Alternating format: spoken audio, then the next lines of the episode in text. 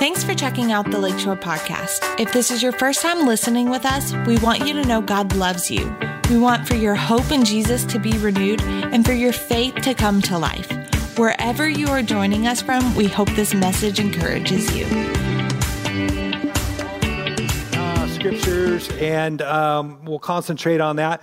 But um, I just wanted to say that hey, we're in a in a series that we started last week called "Finding Freedom." And if you didn't get to hear the series last week, I just encourage you to go and listen to one of our podcasts at one of our three campuses, or you can um, go on YouTube and look for lakeshorecf.com and watch our um, online video. But it's so important that you get to watch that because last week we laid a foundation um, for all of us to understand that believers can be in bondage because we want you to find freedom. But believers can be in bondage because one of the things, points that we brought out last week, demons are real.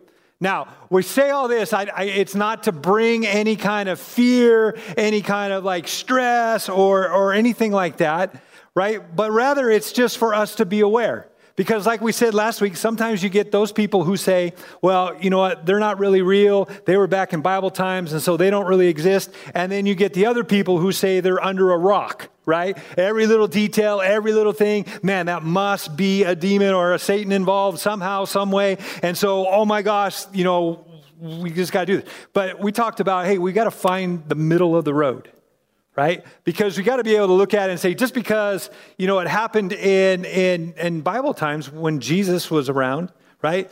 It still happens today.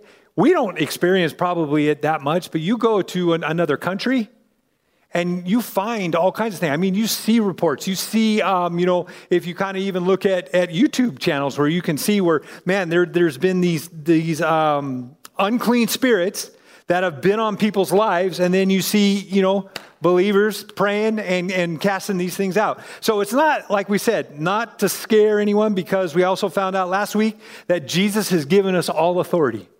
Right? So if Jesus had the ability, then he gave it to us as well because as we pointed out last week, we had the 12 disciples go out, then he sent the 70 disciples out, and what did they come back saying? Even the demons are subject to us right? And that word subject means that they come in an alignment to what is commanded of them, right? So when the, the, the uh, disciples were like, hey, in Jesus' name, man, they had to fall right in line because of the power of Jesus' name. That means every single one of us have his name. Isn't that cool? That's exciting. If we're a believer, then we have authority given to us by Christ in his name to be able to, to look at these situations and to be able to go for it, right? To be able to say, okay, even in our own lives, right? Now, we might not say, hey, wait a minute, what do you mean by that?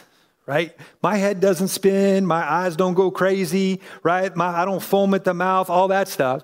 But you know what? We open doors in our lives sometimes to allow the enemy to come in and take a seat and then control or push agendas in our life that sometimes, you know what, we say are weaknesses.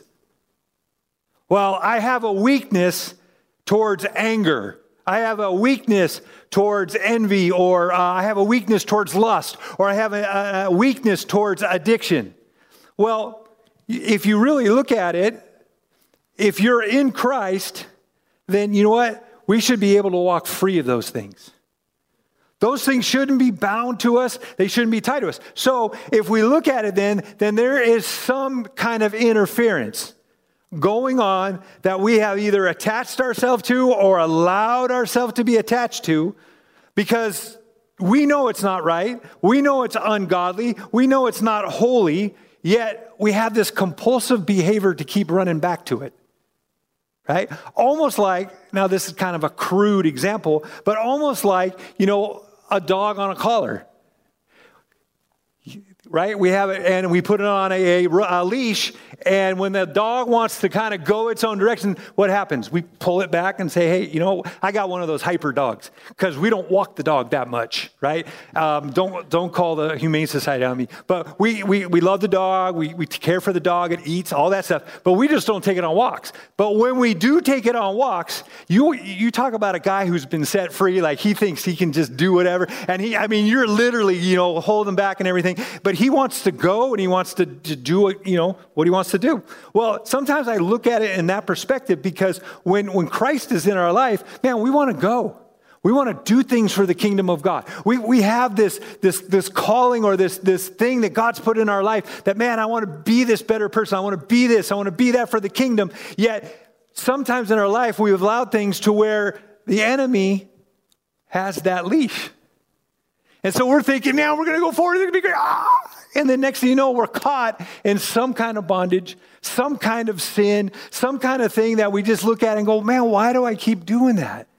Well, oftentimes it's because we've allowed the enemy, right, his workers, to come into our life very subtly and to begin to kind of pull us and, and, and navigate our life. And we'll talk a little bit more about that. And so it's important, though, for us to realize that we have bondages right? Now, you might say, well, no, I'm clean, Pastor Scott. Then praise God. That's awesome. But there are still some in the body of Christ that don't realize that they are bound. And, and you might have come across them. You might talk to them. You know, they're believers. They got Jesus in their life, but there are still things in their life that they hold on to that are sin, that are things that they just keep going back to and and you're trying to hey pray about it. Let's pray about it. Let's man i'm gonna i'm gonna believe with you. And then they you know call you again and say yeah or you hear about them again? And it's like they went right back into what they were doing before they got saved. And so we have to understand that that that we can right? We can be in bondage. But also what we have to recognize too is right just because we're in bondage doesn't mean we're owned by the enemy. He doesn't own us because we have Christ in us, right? Christ is the one who owns us. God owns us. So we just have to recognize, though, that, you know what, we've got to look at this because Jesus wants us to be free. Not only does he want us to be free, he wants us to stay free, right? He wants us to, to be all that he has in his heart for us to be for the kingdom of God while we're on this earth. He's got plan. Every day you get up, man, God's got a plan for you. He's got some kind of agenda for you. But see, oftentimes we don't think that way. We're not thinking in a big scope. Okay, God, what do you have for me today? Can I be open 24 7 to you so that you can use me for your kingdom? Right? And here's the deal the enemy will do whatever he can to have you not listen to these messages. Right? He'll pop things up. Oh, I got to go do this. I got to go do that. Oh, man, no, you know, it's raining outside. Oh, it's Valentine's Day. I didn't go to the store yet. All these things. He, he, he'll do whatever he can because he knows that once you know the truth, right, which we'll find in God's word, once you know the truth, the truth shall set you free, right? Okay? And that truth then exposes the enemy. That truth exposes him and we said last week that when it exposes him, when a thief is exposing, exposed, then you know what? He has to restore seven times more back to the person he stole from. So he, he, man, he didn't want to do that. He wants to keep us in bondage. He wants us to keep us from achieving what God has for us. So our title for today, now don't, don't, don't freak out and go, oh man, that's a weird title. But the title today is very simple. It just says, Beware of demons. Okay? Beware of demons. Let me pray real quick. Father, I thank you that the Holy Spirit is in the house today and that you, Holy Spirit, teach us what we need to know, what is important for us to live a life free from bondage. In Jesus' name, amen. Now, well, this is kind of a long series that we're going to be in, but I, I just want to give you, we're, we're kind of in the foundational stages, right? But before we get into some of the text that we're going to look on, I want you to, to at least kind of think about this and, and meditate a little bit on it. 1 Peter chapter 5, verse 8. If you don't have your Bibles, it'll be right up here on the screen. It says this Be sober, be vigilant, because your adversary, the devil, walks around like a roaring lion, seeking whom he may devour. Now, I'm just going to pick one word out for right now The word vigilant. Vigilant, sorry. I, I, mess up on words sometimes, and my wife corrects me. She, she makes sure I'm on track. Okay, so if I say something and you're like, man, you just said that wrong, Pastor Scott, just go with me. Just shake your head like, amen, brother. I get it. Oh, glory, glory, glory, glory. Come on, come on, keep bringing it. Okay? Anyways, okay, it means to be watchful and not afraid. To be watchful and not afraid. So here Peter is, he's encouraging us not to be afraid of the enemy not to be afraid of Satan. Okay? And along with being unafraid, now listen to this, this is very, very important. Okay? We need to position ourselves to also not be devoured. Think about that. Okay? Because he can only devour those who let him. Right? Because it says, seeking whom he may devour. So, are you putting yourself in position to be devoured by Him? Are you opening those doors? Are you, are you opening the windows? Are you, you got these little cracks in your life that you're allowing the enemy to come in. And when you allow him to come in, then he has the opportunity to devour you. But see, you can put yourself in a position to where, you know what? You are incredibly unedible. Incredibly unedible. Think about that. Remember that there was that commercial or, or a long time ago, man, I'm dating myself, right? But it was something about the incredible edible egg, right? I don't know why that came, but that just came, right? But you can be unedible. You don't have to have the enemy constantly just boom, boom, boom. There are things in your life that you can uh, take and begin to say, hey, you know what? No, no, no, no, no. I am not going to be that way. How do you do that? Well, one of the key ways is when you know the truth, when you take God's word and you begin to apply it.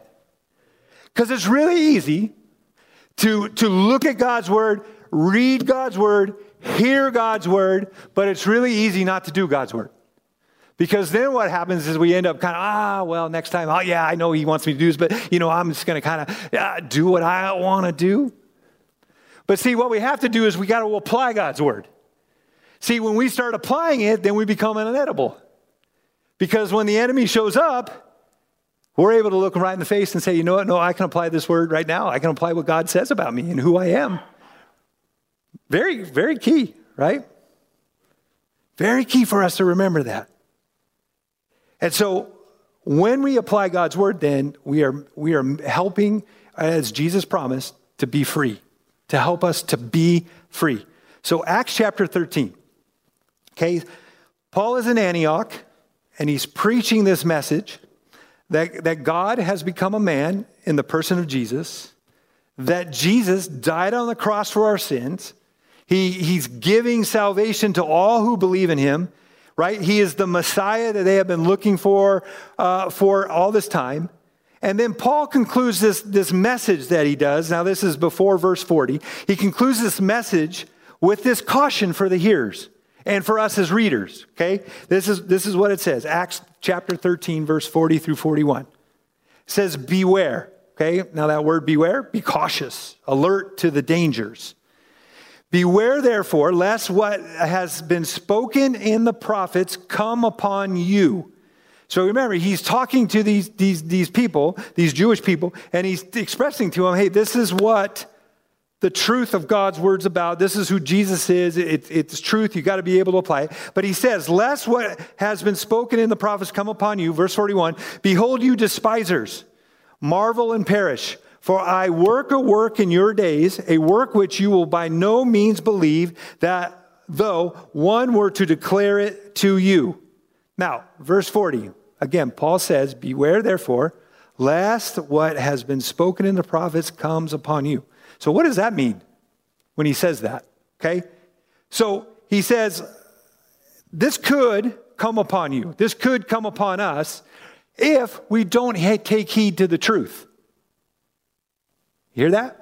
If we don't take heed to the truth, if we're just hearers only, but not doers, right? Taking heed to the truth is doing the word as well. So then he shares in verse 41, he referenced back to the Old Testament or the Old Testament text of the prophet Habakkuk. Okay, so if you found Habakkuk, if not, we'll put it back up on the board right here for you. But Habakkuk chapter 1, verse 5. Now look for the similarities because he's kind of referencing that back and he's saying, hey, be aware if you don't apply the truth, there are some things that could happen. So it says, Look among the nations and watch, be utterly astounded. For I will work a work in your days which you were not, which you would not believe, though it were told you. Now, verse uh, six carries Habakkuk kind of carries this thought through about the Chaldeans.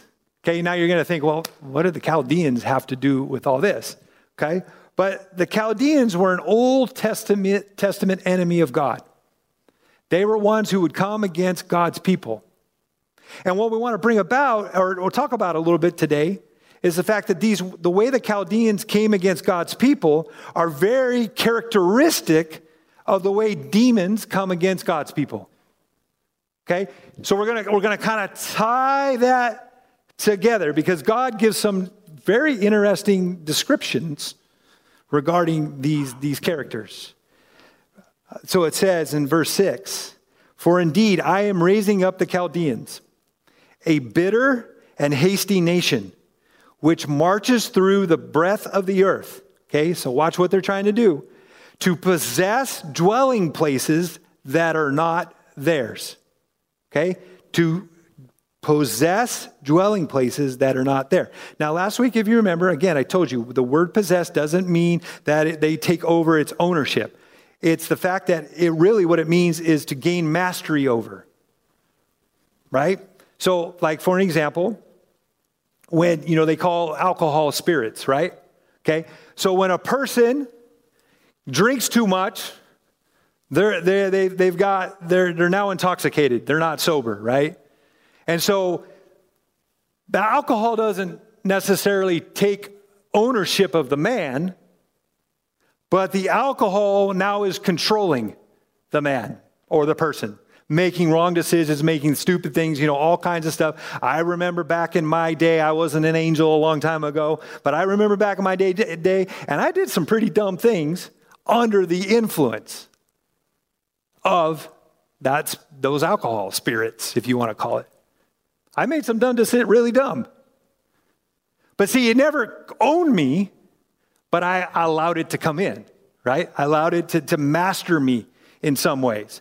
So the Chaldeans were people who tried to gain control over dwelling places that are not their own, right? Trying to take places that don't belong to them. Same way it is with demons. They are trying to gain control and mastery over people's lives. Okay? Like I said, I, don't be freaked out. Don't think, oh my gosh, we're talking about demons. Don't think that way. Just, it's, it's in order to be aware because we want to get you to the point where if you can recognize, hey, I've got something in my life that's got bondage to me, an unclean spirit, whatever it is, that's got, that got me kind of keeping going back to these old sins, these old habits, these old things, then I need to be set free. And a lot of times, you know, sometimes it's just plain old straight up flesh. But other times it's a spiritual thing.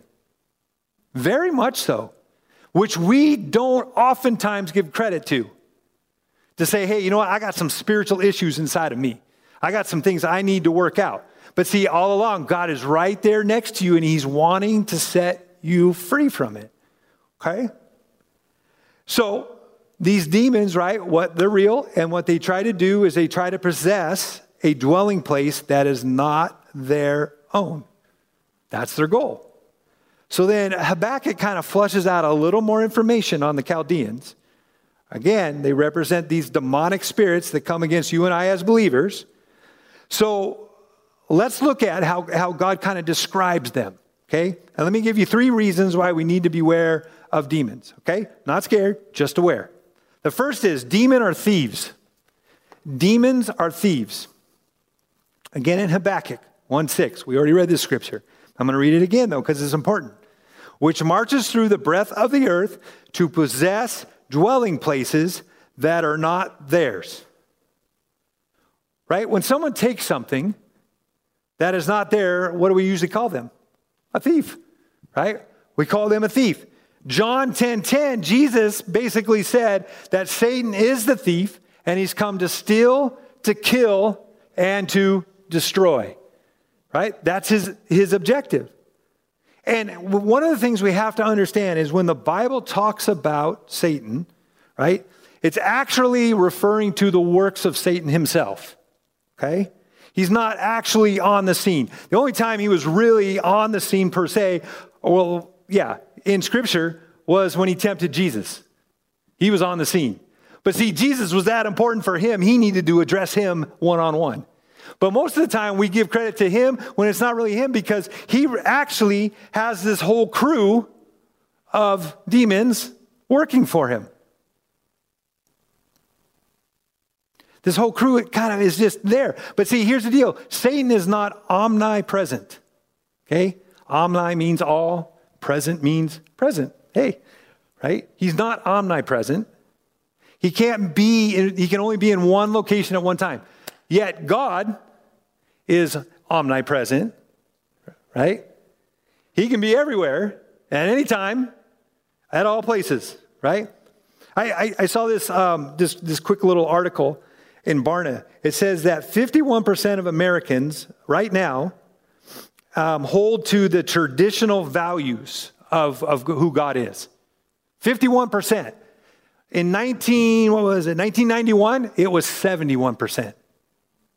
Man, look how that thing's sliding. But here, this is what even blew me away more. And it says more people believe in Satan, 56%, than they believe in God. What? That just blows my mind. But see, that's the culture we're in. That's the society we're in. Just, just so mind boggling. So, since Satan is not omnipresent, he has this army of demons. They are the ones who do his work. Now, let me give you an example of that. In Luke chapter 13, you don't have to turn there. We're just going to kind of uh, just take a little piece of this. In Luke chapter 13, with, with the woman who had the spirit of infirmity for 18 years, right? In verse 16, if you're following along, but if you're in verse 16, Jesus said, Shouldn't this woman be loosed from this infirmity that Satan has bound her with? Okay? Now, it wasn't Satan himself, but it was by way of one of his unclean spirits, right? By way of one of his demons. So somehow this demon possessed what was not his own, right? The lady owned herself, but still they came in and possessed, and then what he they gained access and they stole her health. Right? Because demons are thieves. So he stole her health. Now, I'm not going to speculate how that all happened, right? But do you get the idea? Satan wasn't there himself in the lady's life. No, he had his workers, his crew, whatever you want to call them. They were there and they, they find ways to get in to our life sometimes. So, demons should be our enemy, right? They shouldn't be someone we love to hang out with. We shouldn't say, oh man, I, I love this bondage. This is awesome. This is great. When we know it's not something we should have in our life, okay? And so in Psalms 83, we're going to uh, find this prayer. Um, and the, the, the, writer is actually uh, praying to God. And he wants him to frustrate the plan of the enemy who is strategizing against God's people, right, to destroy them. So this enemy wants to destroy God's people. Psalms 83 12 will be up there on the board for you. It says, Who said, now this is the enemy that's saying it, let us take for ourselves the pastures. Okay? What's in the pasture usually? That reference in the Bible? The sheep. Aren't we the sheep? Yeah, we're the sheep. And it says, let us take for ourselves the pastures of, of God for a what? Possession. The enemy is out to want to take you in possession. He can't take you, your spirit because it's already in alignment with God. But what happens is he comes in and he wants to take you as a possession so you don't fulfill, you don't live to the maximum of what God has for you. He constantly wants to hold you down, like that chain we were talking about with the dog. You know, he wants to put a stake in the ground, wrap the, the, the thing around it, and let you just kind of go around in a circle all the time. And that's all you can go. When God says, No, my heart for you is wide open, wide open spaces to, to do the kingdom things that I've called you to do, to be who God's called you to be, to have dreams and visions and to do things for the kingdom. That's what he's called. But see, the enemy wants to possess us. So, in other words, let me just say it this way if you're going after God, they're coming after you. They're coming for you, right? In some way. And this is what they attempt to steal from you your purpose, your peace, your joy. They attempt to steal God's word, his promises in your heart. He attempts to steal your kids. They attempt to steal your relationship with your spouses and your family. They attempt to steal your finances, your time, your health. But ultimately, what they want to do is they want to steal and destroy your relationship with God. That's ultimately what they want to do. And if they can do that, then everything else will fall right in line. And so that's why it's so important that we recognize, man, we, we have to be on this. We can't be lazy when it comes to the things of God. We've got to wake up and say, well, wait a minute, I, I, man, I've got to step in to what God has for me and what God wants to do. But that's going to take me being disciplined, right, to put some things into practice. And, and, and sometimes people say, well, yeah, but, you know, Pastor Scott, you know, demons are only after unbelievers. No, they're not. They already got them, right? They already got them. No, he, he's after us in order to destroy the plan that God has for us. So again, we're going to get kind of kind of back in that Habakkuk thing, but we have to understand. So he's referring to um, the Chaldeans as uh, the devil. It does, I know it doesn't say devil, but it, the Chaldeans are, are, are, are um, demons because of the way they treat God's people. Uh, Hitchcock's Bible Names Dictionary, if you ever want to look that up, right, defines the word Chaldea, not Chaldeans, but Chaldea, as demons. That's what he defined it as. But the root of the word means to lay waste or to destroy. To lay waste or destroy. And then some others define it as wanderers. Okay? So, you know, they have different th- ideas sometimes, but wanderers. So, this is what Jesus said about demons. Now, listen to this. This is like really important. It says this in Matthew chapter 12, verse 43. It says, When an unclean spirit goes out of a man, so that means that unclean spirit was what? In the man or in the person. He goes through dry places, seeking rest and finds none. Remember the word wanderers? So it's out wandering now. It's been, it's been released, it's been cast out, and now it's, it's out wandering, trying to figure out where, where do we go now? What can we take over now that doesn't belong to us? Then it says this in verse 44. Then he says, right? Who's, who says it? The unclean spirit. I will return to my house. What is he talking about? He's talking about the man or the woman that he was once engaged with, in a sense. He says, I will return to my house from which I came, and when he comes, he finds it empty, swept, and put in order. Then he goes and takes with him seven other spirits, more wicked than himself. Now, this sounds scary, right? It says, more wicked than himself, and they enter and dwell there, and the last state of the man is worse than the first. Okay, so you can look at that and go, oh, that's really scary. Okay, but it's not, right? It's not that scary because, because there's a key in this whole, whole, whole, whole thing that Jesus is teaching.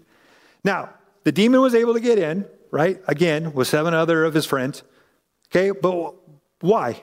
Okay, because because when he came back, they find the house, again, what? Swept, put in order, but the key word is empty. There ain't nothing in there. It got to, it, it, the, the, the unclean spirit got removed, but the person never put something back in the house. Right? Don't we usually put furniture in the house? Don't we kind of make it look lived in? Well, it's saying that it came and looked and said, hey, there ain't nothing in the house or nothing there. But that reference then is talking about the fact that we got to put God's word in the house, right? So that you're not empty So if you're dealing with an issue in your life, you're saved, but you're dealing with an issue in your life, and you know what? Someone prays for you, or, or man, Jesus comes and boom, like that, takes care of it right? And that that that that that spirit that that unclean spirit that we used to drive you um, like uh, like for an example i'll give you an excellent example for me i think anyways was um, so man for me personally uh, growing up in high school and um, beyond high school before you know i was all wrestling with my calling and didn't want to do it and all that. But really i felt like man at one point man I had like, I don't know if this is even a word or it can be true, but I, I think I had like an, a weekend unclean spirit of alcohol in me. Because, man, those weekends was like, party, right? Let's go do it. And so Friday night, Saturday night, I mean, I, that was my, that was my jam right? I was, man, I, this is what I did. And I, man, I, there was like, you get to like Thursday and all of a sudden you start craving it. And you start thinking about it. How can I, what, wow, you know, whatever. And man, I, you know, like, um, for example, I had a fake ID at one point. What? Yeah, I had a fake ID. And I would go to use it. And, you know, and, and back then I was a lot like, I was about like how I am now. But then I started, because um, I wanted to be a chef. And so I started cooking. I'm telling you the story and it's probably irrelevant. And you're like, why are you telling me? Anyways, so I would go and use this fake idea. And this guy was super skinny, right? And his last name was Mermelstein. I didn't know how to spell it, right? But man, anyways, I used it anyways, right? And I remember one lady looking at me and go, wow, you gained a lot of weight because I was bigger because I was eating my food and all that stuff. Um, so I'm totally sidetracking. But anyways, so I, I, I, I believe that I had this thing on me. Anyways, uh, there was a point in my life when I, you know, I would go to church on Sunday, Jesus, I'm so sorry. I, I didn't mean to get drunk. I didn't mean to do this. I didn't mean to do that. Oh, please forgive me. It was a routine, right? And so finally, at one point in my life, it was like, no, I've got to cut this off. I cannot be bound by this alcohol thing in my life. When I finally decided, okay, Jesus, I'll give you everything and I will go to Bible college. I'll speak when I don't want to speak and all that stuff, right? So I knew it. But so I spent some time in prayer and I'm telling you this, I, I, am not lying at all. Somewhere, I believe Jesus came in and he took care of that unclean spirit in my life. And man, I have no like hunger or desire to, to drink after that moment. Because he took, but key thing is, I started filling it with something. I started filling it with God's word, who God said I was, how, how, you know, how victorious I am in every situation and all those things. But see, that's, that's the thing we've got to realize and recognize that, you know what, we've got to fill our house constantly. We've got to fill it constantly. And you know what? He's ruthless, right? He'll bring in all kinds of things. He'll try to get that opportunity back into your life right? He'll try by temptation, harassment, by any necessary means, right? Because he wants to re enter. But see, we have an ability to, to put our house in order so that it's filled with God's word. We've got to make sure that there are no empty spaces in our house, right? I mean, sometimes we have rooms that just collect clutter or whatever, or, or don't have anything at all. But we've got to be able to look at it and say, you know what? I got to fill my house. I got to fill the rooms in my brain. I got to fill the rooms of, of who I am in Christ. I got to fill the rooms of, of security, of, of, of my, my ability to, to walk in victory. I got to fill all those rooms with God's word so that He has no way of getting back into my life to put me back in bondage. But it's so important. And here's the deal two, demons can't steal God's word from you. They can't. What they'll try to do, though, okay, they'll try to confuse you about it. They'll try, ah, that doesn't really mean that. Oh, I don't, I don't quite understand that. Uh, yeah, but that, that, man, that's really bold. That's really bold of you to say that God would do that for you. Okay, so they'll try to bring confusion and, and they'll try to challenge you just so that, man, all of a sudden you start walking in doubt. Yeah, I don't really know if God's word's for me or he really means that for me or God's really real. I'm not 100% sure. Oh my gosh, what am I going to do? When all along, the Bible has to be truth and it's got to be true. So then that, that's when you've got to be able to fight back. Okay? So we don't want any open spaces, any, any empty spaces. We got to get our word level up. The second thing is, right, is demons are vicious. Demons are vicious. If you think about it, Satan has never had a merciful moment. He never has. Back in Habakkuk, it says this they, or, or the, the, the Chaldeans, they are terrible and dreadful. Their judgment and their dignity proceed from themselves. Their horses also are swifter than leopards and more fierce than evening wolves. Let me flip my page here. Their chargers charge ahead. Their cavalry comes from afar. They fly as the eagle that hastens to eat. They um, all come for violence. Their faces are like the east wind. They gather captives like the sand. Now remember, Chaldeans are, have those characteristics that we're talking about, these, these unclean spirits. Okay? Now there's a lot of descriptive words in there, but I want to take a look at one of them, and that is evening wolves. Now, evening wolves, I've read, are fiercer and more ravenous than they are in the morning. You know, one of them said that they're nocturnal, they, they kind of hunt at night. Okay? But the reason why is because they're, they're, they get more infuriated by the day of hunger. So, by God's description of these Chaldeans, he, he's, he's talking through, through the prophet Habakkuk that, they, that, that demons are vicious. Think about it, evening wolves, right? When they go to eat, they don't like, you know, just take a little tiny bite. Oh, that was so tasty. No, man, they're on it and they're going at it and they're chewing. I mean, look at National Geographic and, you know, look up wolves. When they start, I mean, they're, they're ravaging. When, when we were in Africa uh, visiting um, uh, my Heather's sister in law, and we went on safari, we, we saw these uh, hyenas that were totally going after a, um, a zebra. And man, these, these vicious, vicious. It was, it was crazy. Um, and here, here's a couple more scriptures, real quick, of, of how the scriptures describe the enemy like wolves. Ezekiel 22 27 says, Her princess in, in her midst are, um, I'm sorry, her prince, princes in the midst are like wolves tearing the prey, to shed blood, to destroy people, and to get and to dishonest, to get dishonest gain. Zephaniah says um, her princes, prince, princes, gosh, man, I'm just messing it up. In her midst are roaring lions.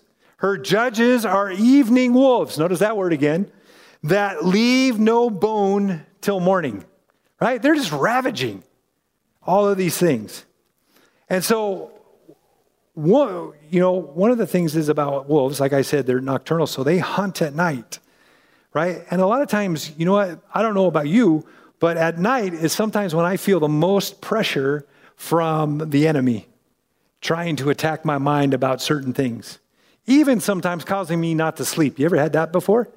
Where, man, it's just something, and you're just like, oh my God. But see, it's kind of an example of the wolves, right? They don't go out and hunt until the night. Then what happens is that the, the, these unclean spirits, they're looking for avenues and moments, and sometimes at night, we're kind of maybe in our weakest moment to where they attack.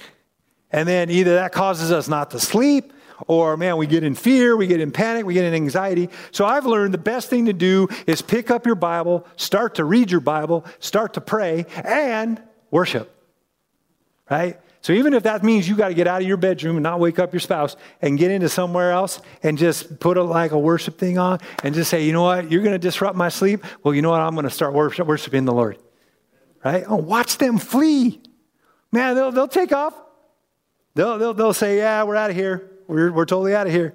Okay? So we have to understand that we can't, you know, entertain those things at night, but we've got to be able to step up and begin to pray, seek, seek the Lord. Acts 20, 29 says this about um, wolves, another picture. This is Paul talking. He says, For I know this, that after my departure, savage wolves will come in among you, not sparing the flock. So, what Paul's trying to do is basically say these, he's not talking about literal wolves that are going to come in and start ripping up the believers. But what he's talking about is demonic spirits that are going to come into the sheepfold as false teachers that are teaching false doctrine. That's what he's talking about. Okay? But what are they looking to do? They're looking to devour God's people to get them away from the truth of God's word. Okay? That's important. You've got to realize every single time that you're encountering something, right? This, this demonic spirit, this unclean spirit, whatever it is, it's always trying to get you away from God's word. Always trying to get you away from God. All right? A couple, just a couple other quick things, real quick, about wolves. They're smart creatures, and they can give the appearance of, of being docile, right? Kind of from a distance. And what they do, this is kind of their strategy. What they do is they watch and they study your movements, right? So that they can move in for the attack. So they may be just kind of watching, but they're studying and watching what you do. How do how what, what is that? You know, how do they function? What, what's that animal function like? Okay? And then what they do is they look for the times that the prey is at its weakest or in isolated moments. Right? Because they usually attack, like for an example, if you're talking about sheep, they usually attack sheep that are kind of on the outskirts of the, the, the shepherd. Right? The sheep that are isolated from the shepherd. And so if you find yourself that way, right? Then maybe, you know what, you may need to take a look and say, man, you know what, I need to get back into the sheepfold, right? I need to find myself closer to the shepherd. And there's a couple ways you do that. One is you spend more time with Jesus, you spend more time with God, right? And then two, you, you get yourself in some, some, some church and get in community groups, right? That's why we got community groups, so we're not you know, separated. Get yourself in a community group. You know, come to church not out of duty, but come to church, man. Volunteer. Do some things in order to keep yourself outside so you're not out on the fringe and isolated. Because isolation is when he attacks, right? Because you're vulnerable. So don't isolate yourself. Okay? That's why in Hebrews it says this. This is in the um, American uh, or the well, amplified version, right? It's the classic version. It says this And let us consider and give attention, continuous care to watching over one another. Now, he's talking to believers, right? He's talking to the body of Christ. Again, he says, And let us consider and give attention, continuous care to watching over one another, studying how we may stir up, stimulate, and entice to love and, helpful deeds and noble activities. It says 25, not forsaking or neglecting to assemble together as believers, um, as is the habit of some people, but admonishing. Now look at these words, warning, right? So sometimes, man, you gotta, hey, you gotta get your act together. You know what? thing that frustrates me sometimes is, you know what, and this is just me personally, and maybe I even sometimes struggle with it too. But you know what? The Bible says iron sharpens iron. Right? What that means is, you know what? There's times that, you know, what? other believers are going to speak into your life and it might have to sharpen you. It might cut like a thing. But you know what? It's because they want you to grow. They want you to be who God's called them to be. But it says warning, urging, and encouraging one another, and all the more faithful as you see the day approaching. Right? What's that day? When Jesus comes back. Right? I mean, what a tactic of the enemy to come and create something like COVID, to keep people scattered, to keep people isolated, right? Not doing anything that this says in Hebrews. But man, hey, yeah, no, we're folk, and I'm not, I'm not. Those who want to stay home and and and that, I'm not saying that's bad or anything like that. But what I'm saying is, can you just recognize a tactic that the enemy has and he's saying, if I can isolate enough Christians, then you know what? The body of Christ ain't going to do what it's supposed to do. But if the, the body of Christ says, yeah, no, no, no, not, you know, not today. Not today, Satan. Right? Do you remember that Carmen song? There was a, there was a song called Car, uh, from Carmen. It said, uh, Satan, bite the dust. Right? I mean, I love that song. Like, especially in kids' ministry, you're like, oh, yeah, we got to play this video. It's awesome. Right? But it was Satan, bite the dust right? But we've got to be as a church to rise up, awake, and say, hey, no, no, no, no. I am going not to forsake the assembling of my brethren, whether that's watching on video or, or coming to a live. You know what? I'm going to look and I'm going to study and I'm going to see how I can encourage you and lift you up and cause you to, to grow and be all that God's called you to be. That's what we're supposed to be doing as a body, right? Not, not, not the one man show or the isolation and all that stuff, but we got to be able to do that. Okay, let me give you to the very last point, and I'm going to end it up. I know I'm, I'm, I'm running out of time here. Um, the last point is demons are cunning. Demons are cunning. Now, the word cunning is someone who is skilled in cleverness and deceit, who use that skill in order to get something by using whatever deceitful and underhanded means available. Okay? So demons are cunning. Another picture the Chaldeans were cunning. Now, check this out. The first Chaldean who ruled Babylon went in as a friend, not as a warrior. And what he did is he won the people over. Right? He, he kind of just won them over. He became their friend and they accepted him. And what happened is he took over, he became king. Now, the funny thing about that is the Assyrians, right, who, who were over Babylon, they would just appoint kings. Like they didn't really think about who was who or whatever, and they would just appoint whoever's going to run that section, and it's all good. Well, finally, they found out after about, um, I think it, I put down, after 10 years, they finally found out hey, wait a minute, this guy's a Chaldean. This guy is not one of ours. And look at the things that he's trying to do and, and trying to manipulate. He was cunning. He didn't come in as a warrior. He didn't come in guns ablazing, but he subtly came into the group and found himself in there, right? And then next thing you know, man, people were tied to that. Oh, yeah, right? But see, isn't that how sometimes the enemy does that? And then it says that he came back and he conquered both Babylon and Assyria. But see, demons are the same way. They're very subtle, right, in their approach. They kind of cozy up to you, they try to distract you, they try to deceive you, right, out of God's future for you. Man, because it feels good. Let me read this one, one passage in the back. It says, um, They, the Chaldeans, this is verse 15. It says, They take up all of them. Okay, now verse 14 is talking about fishing, like they, they, about how many like fishing, right? Some of you are like, yeah, awesome, okay, right? So it's kind of had this thing about the people were fish, right? But this is what it says Take up all of them with a hook, they catch them in their net, and they gather them in their dragnet. Okay? Now, when you fish, you usually bait the hook so the hook can't be seen, right? I mean, if you're good. Now, I'm a lousy fisherman. I hate fishermen. I hate, I'm a, I hate fish, fishing. I don't hate fishermen, you know what I mean. I hate fishing. That is the most, there's nothing, no scale that I can even judge. It's like down to zero no matter what right? But, the, but, but maybe I just never really knew how to bait the hook correctly so that, that there's a deception to the fish. Oh, it's a worm. Oh, yeah, and it's a big worm. Oh my gosh, yeah, right? And then what happens? They bite it, woo, hook, man, I got you, got some dinner, right? But see, he's talking about the same thing with these Chaldeans. They were they basically were kind of doing the same thing. They're very cunning, deceptive. And it's just trying to get us to the point where, you know what? The enemy does the same thing to us.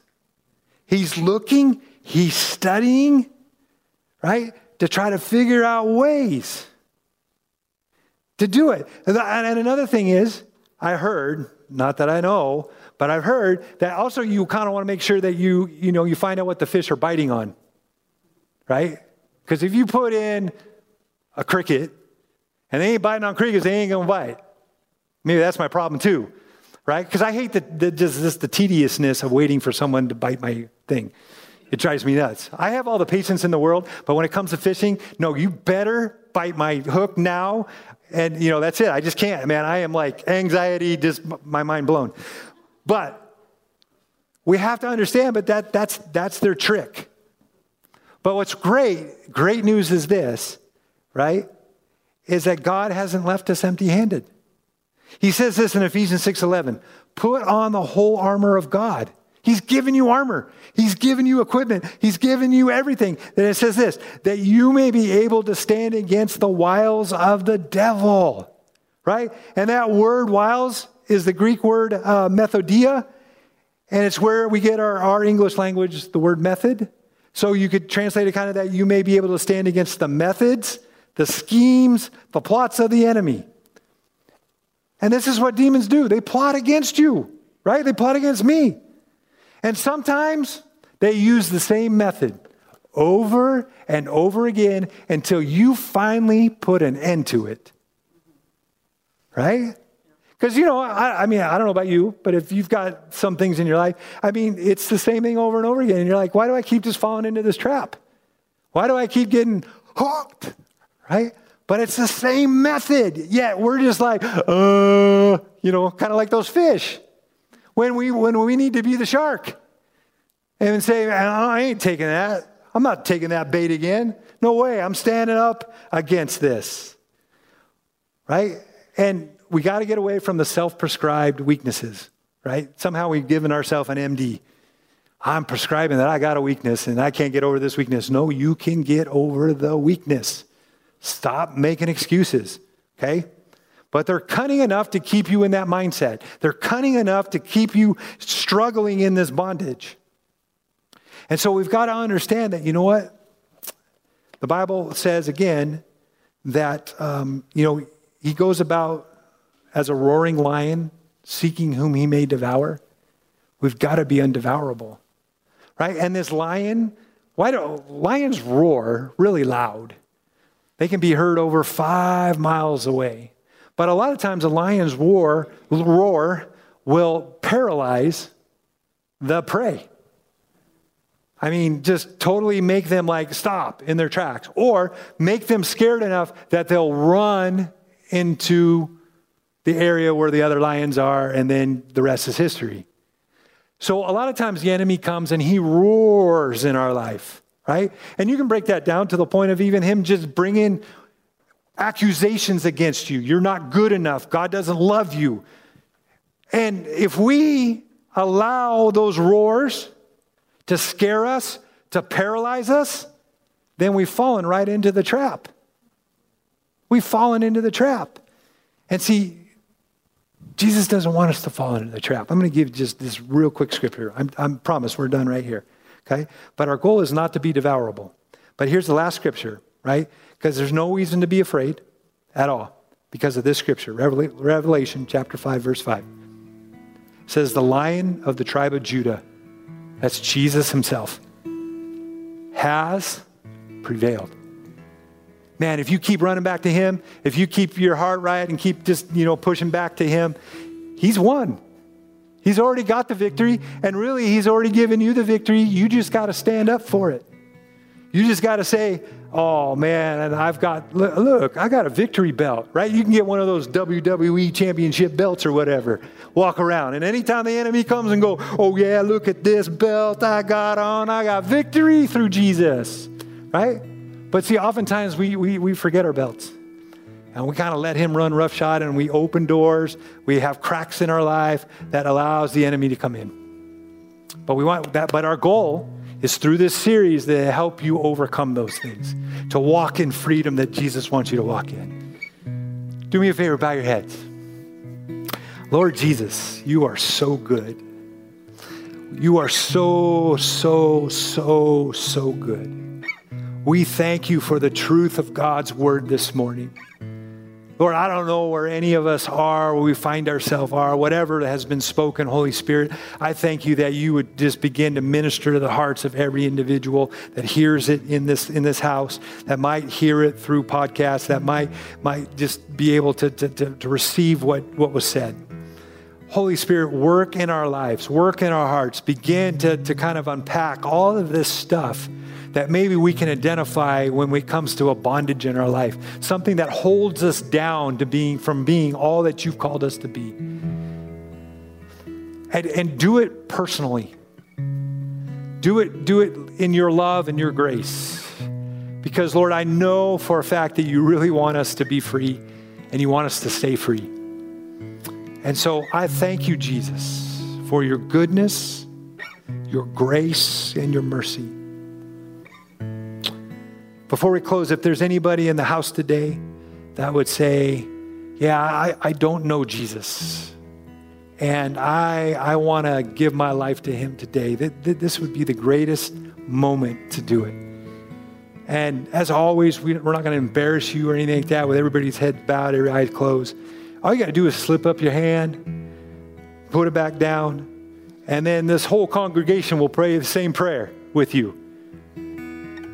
And we want to see people come to the kingdom. We want to see people come to Jesus. So I'm going to give you a quick opportunity to come on down. I'm sorry, to raise your hand if you want. If you if you want Jesus to be your Lord and Savior for the first time, or even maybe rededicate your life to the Lord. You can do that too today.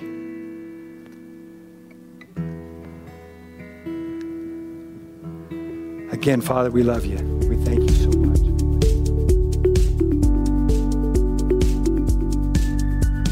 Thanks again for listening. To hear more messages like this one, make sure to subscribe and check out our podcast channel for more messages.